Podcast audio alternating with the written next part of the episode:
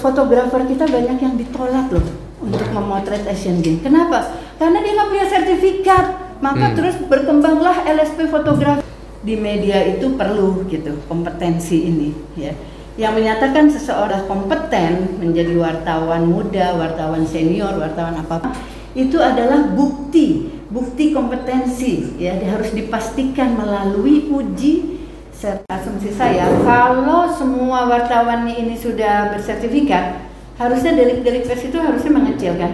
Kalau bicara kompetensi itu berarti harus ada tiga hal. Satu adalah knowledge ya harus ada skill dan harus ada yang namanya attitude sikap kerja.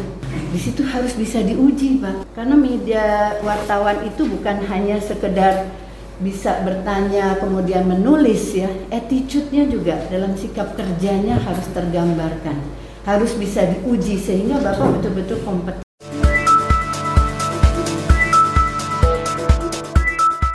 jika ada lembaga atau KL yang eh, sudah memiliki eh, sertifikasi itu tinggal didudukan bersama kami untuk diharmonisasi bersama-sama. Karena yang tadi saya bilang dilihat standar kompetensinya udah sesuai belum dengan yang SKKN ini atau SKK nah itu. Kedua eh, dia pakainya apa sistemnya asesornya seperti apa dan sebagainya dan sebagainya ya. Itu harus duduk bareng. Itu ada pak. Jadi tidak eh, kita juga tidak memaksakan. Dewan Pers itu udah dari tahun 2019 awal. Tapi nggak bersedia bersedia kita harmonisasi itu udah setahun lebih loh pak kita harmonisasi ya. Memang nggak mudah pak. Ya, oke nggak apa-apa. Kita nggak memaksa. Nggak ada yang dipaksa. Jadi hanya menyatakan bahwa sertifikasi itu adalah hak setiap warga negara di undang-undangnya seperti itu. Jadi tidak dipaksa silakan. Nah oleh karena itu Dewan Pers sekarang nih pak sudah mulai berpikir. Berpikir untuk jadi LSP kan? Baru mulai berpikir. Sudah mulai oke duduk bareng. Katanya udah oke. Nah bapak kan udah duluan ini Bapak jangan merasa kami harus diakui oleh negara. Udah dengan sendiri yang tadi saya bilang, asumsi saya kalau semua wartawan ini sudah bersertifikat, harusnya delik-delik pers itu harusnya mengecil kan? Harusnya nggak ada. Kenapa? Karena Bapak kan sudah menguji dia bahwa dia itu adalah benar-benar sesuai dengan standar seorang wartawan. Ada apa standar? Saya nggak baca, belum baca unit kompetensinya. Salah satu misalnya adalah dia tidak boleh ya mem- apa menulis kebohongan misalnya nih. Itu kan mau nggak mau dia harus ada di situ misalnya nih Pak. Saya nggak tahu unit kompetensi. Artinya sudah diuji berdasarkan standar kompetensi. Harusnya dia kompeten. Kalau sudah pegang, ini yang bahaya yang saya deg-deg bahwa nggak ada yang saling mengakui dan tidak mengakui. Memang secara undang-undang hanya diperintahkan itu. Dan kita lambangnya Garuda ya Pak ya. Ada lambang Garuda sama lambang Dewan Pers tentunya beda kan. Ya monggo-monggo aja silakan pilih kan gitu. Ya tapi itu yang harus diharmonisasi. Iya dan saya merasakan betapa sulitnya mereka. Mereka merasa punya undang-undang pers bukan hanya leg spesialis. Dia bilang kan Anda undang-undang tenaga kerja, kami undang-undang pers dia bilang.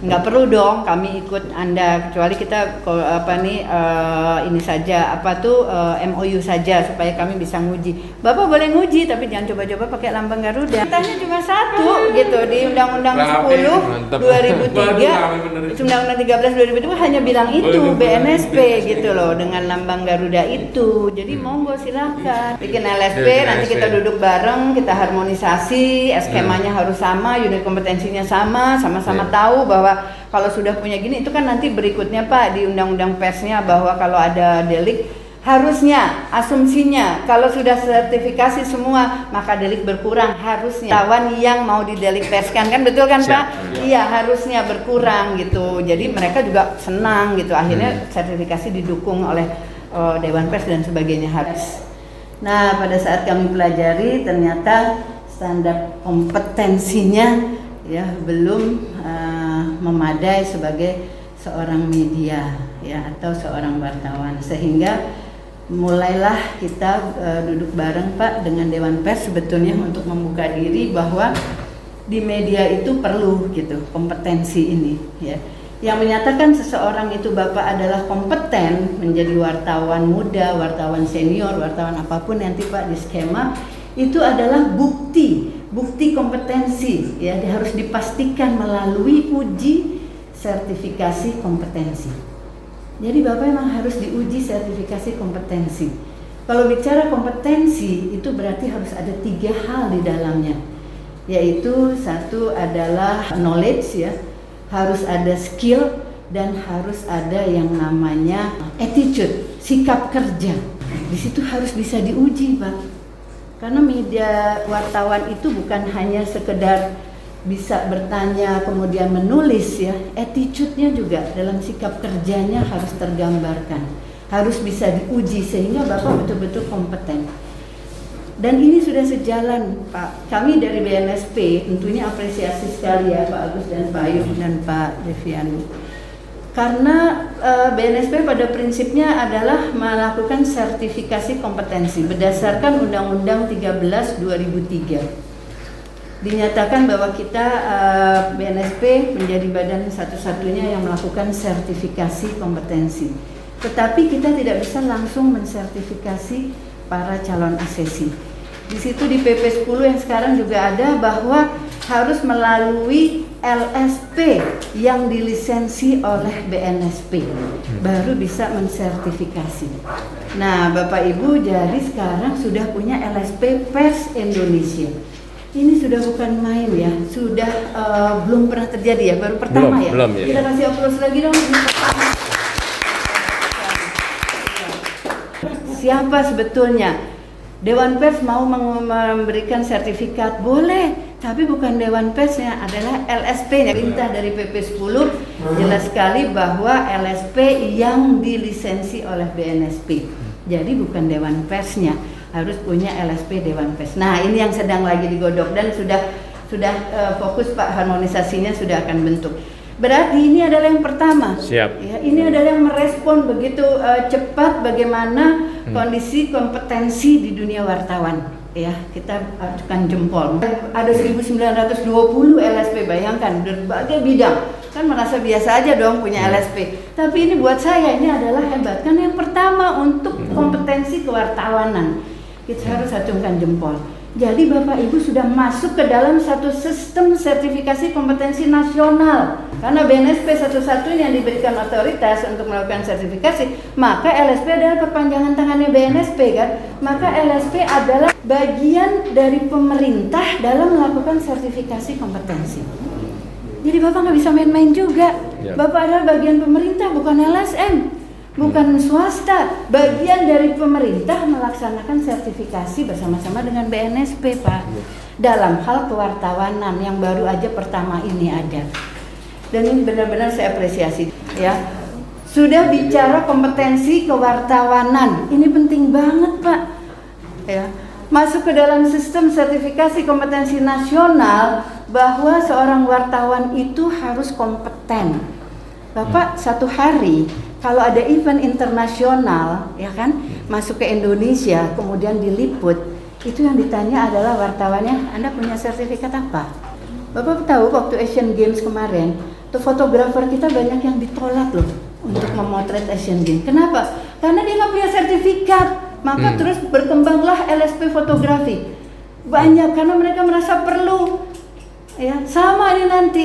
Event-event internasional nggak boleh masuk pak sekarang sudah mulai bertanya di mana-mana yang ditanya adalah mana sertifikat. Enggak tanya lulusan mana, dulu sekolah apa jurnalistiknya, mau di UI kayak mau di mana kayak ya.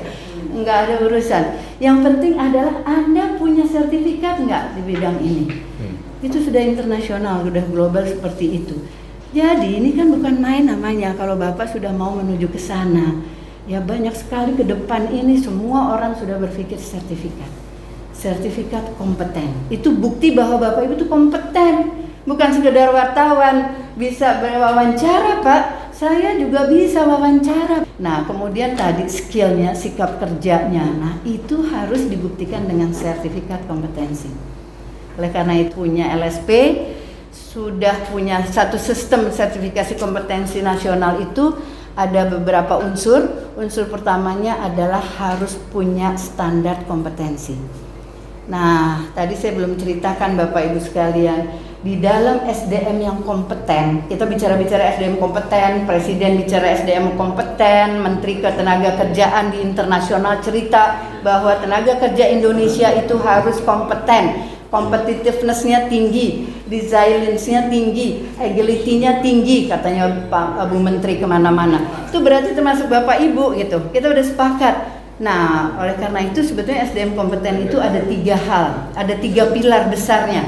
Kalau mau dibilang kompeten, Bapak Ibu harus punya standar kompetensi. Nah, kalau mau bilang kompeten dari mana dasarnya kalau nggak punya uh, standarnya? Jadi harus punya standar kompetensi sudah punya ya tadi saya dengar SKK ya iya tapi kalau bisa SKKNI kalau bisa nggak apa-apa SKK itu namanya standar kompetensi itu bisa tiga ya yang kita kenal ya di BNSP standar kompetensi kerja nasional Indonesia SKKNI tadi disebut-sebut oleh ketua LSP SKKNI memang bersifatnya nasional Pak nanti kalau bisa Dewan Pers bikinnya yang nasional yang biasanya bikin SKKNI itu biasanya sektor Pak memang sektor yang menyiapkan untuk punya standar yang nasional yang bisa dipakai oleh LSP LSP se-Indonesia di bidangnya itu. Ya. Nah, itu satu boleh ya. Tapi prosesnya lama mungkin gitu ya dulu ya yeah. dibilangnya pakai SKK aja dulu karena prosesnya namanya juga nasional harus ada konvensi ada prakonvensi ada konvensi harus stakeholder semua. Yeah. jangan sampai diketok palu SKKNI-nya tapi ternyata di sana ada masih ada wartawan yang bilang kok itu sih standarnya? Saya nggak setuju kok ini sih. Nah itu nggak yeah. boleh. Namanya SKKNI itu adalah sudah nasional Nah itu, tapi masih ada lagi yang satunya SKK, standar kompetensi khusus. Bapak ambil yang itu, boleh kekhususannya ya uh, wartawan. Tapi harus dipikirkan juga untuk besarnya nasional tuh harus nantinya ada ya. Kemudian ada yang ketiga, standar kompetensi internasional. Itu ambil dari internasional semuanya diregister Nah, kalau yang SKK dan SKI itu hanya diregister di Kemenaker di Direktorat Jenderal, tidak perlu tanda tangan menteri. Jadi dia lebih cepat, makanya tadi sudah jadi. Alhamdulillah juga itu sudah ada. Baik, jadi ada tiga pilar tadi. Mau bicara kompeten harus punya standar kompetensi. Alhamdulillah sudah punya kan Pak. Yang kedua, pilar yang kedua adalah pilar di mana kalau mau bicara SDM kompeten harus dia dilatih atau dididik yaitu lembaga pelatihan atau pendidikan. Silahkan makanya ada dulu kan ada lembaga pelatihan Dewan Pers ya. Ada. Ada, ada lembaga pelatihan apa aja silahkan. Dia tempat mendidik melatih ya. Tapi yang pilar ketiga adalah tempat mensertifikasi. Ya. nah dua ini nggak boleh gabung. Maaf saya dari BNSP sedang menertibkan ini karena banyak LSP yang menggabungkan antara pilar kedua dengan ketiga. Melatih juga kemudian mensertifikasi. Tidak boleh please sudah banyak yang dapat kartu kuning ya bahkan dapat sanksi bahwa dia tidak boleh menggabungkan pilar kedua dan pilar ketiga biarkan bapak pilar keduanya cari sendiri aja mau bikin sendiri silahkan tapi ada pilar ketiga di sini yaitu mensertifikasi Nah, berarti Bapak punya tiga pilar itu, ya sudah punya nih semuanya. Lalu masuklah ke dalam sistem sertifikasi kompetensi nasional. Di dalam sistem sertifikasi kompetensi nasional berarti ada enam ada unsurnya. Satu tadi punya standar sudah ya punya standar. Dua punya skema. Saya dengar tadi sudah diverifikasi ya.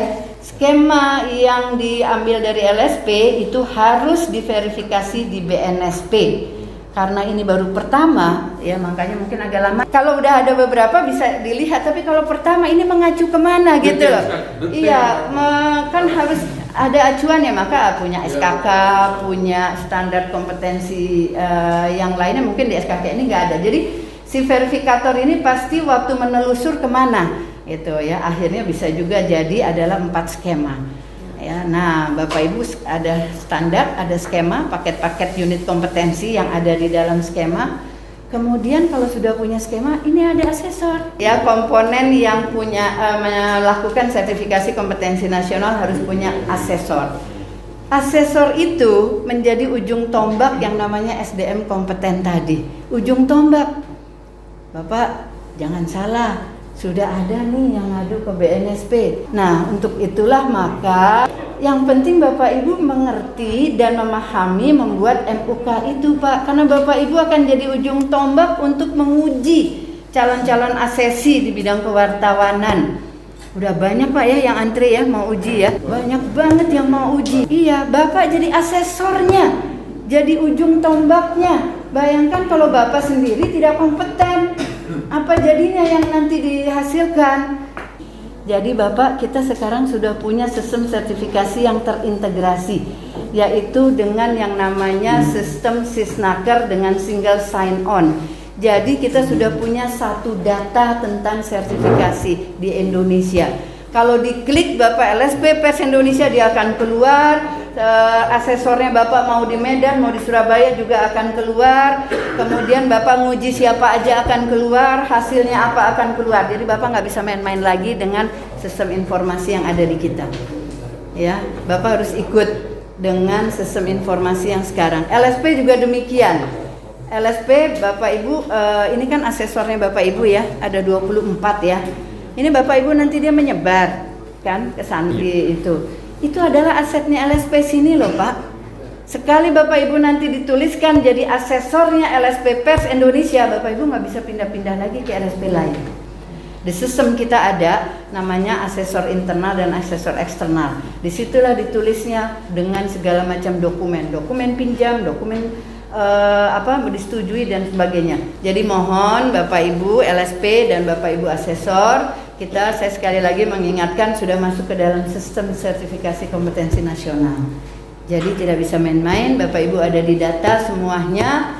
Ya, kalau Bapak Ibu ada perilaku yang bagaimana bagaimanapun bisa kelihatan. Ya, langsung bisa kebaca.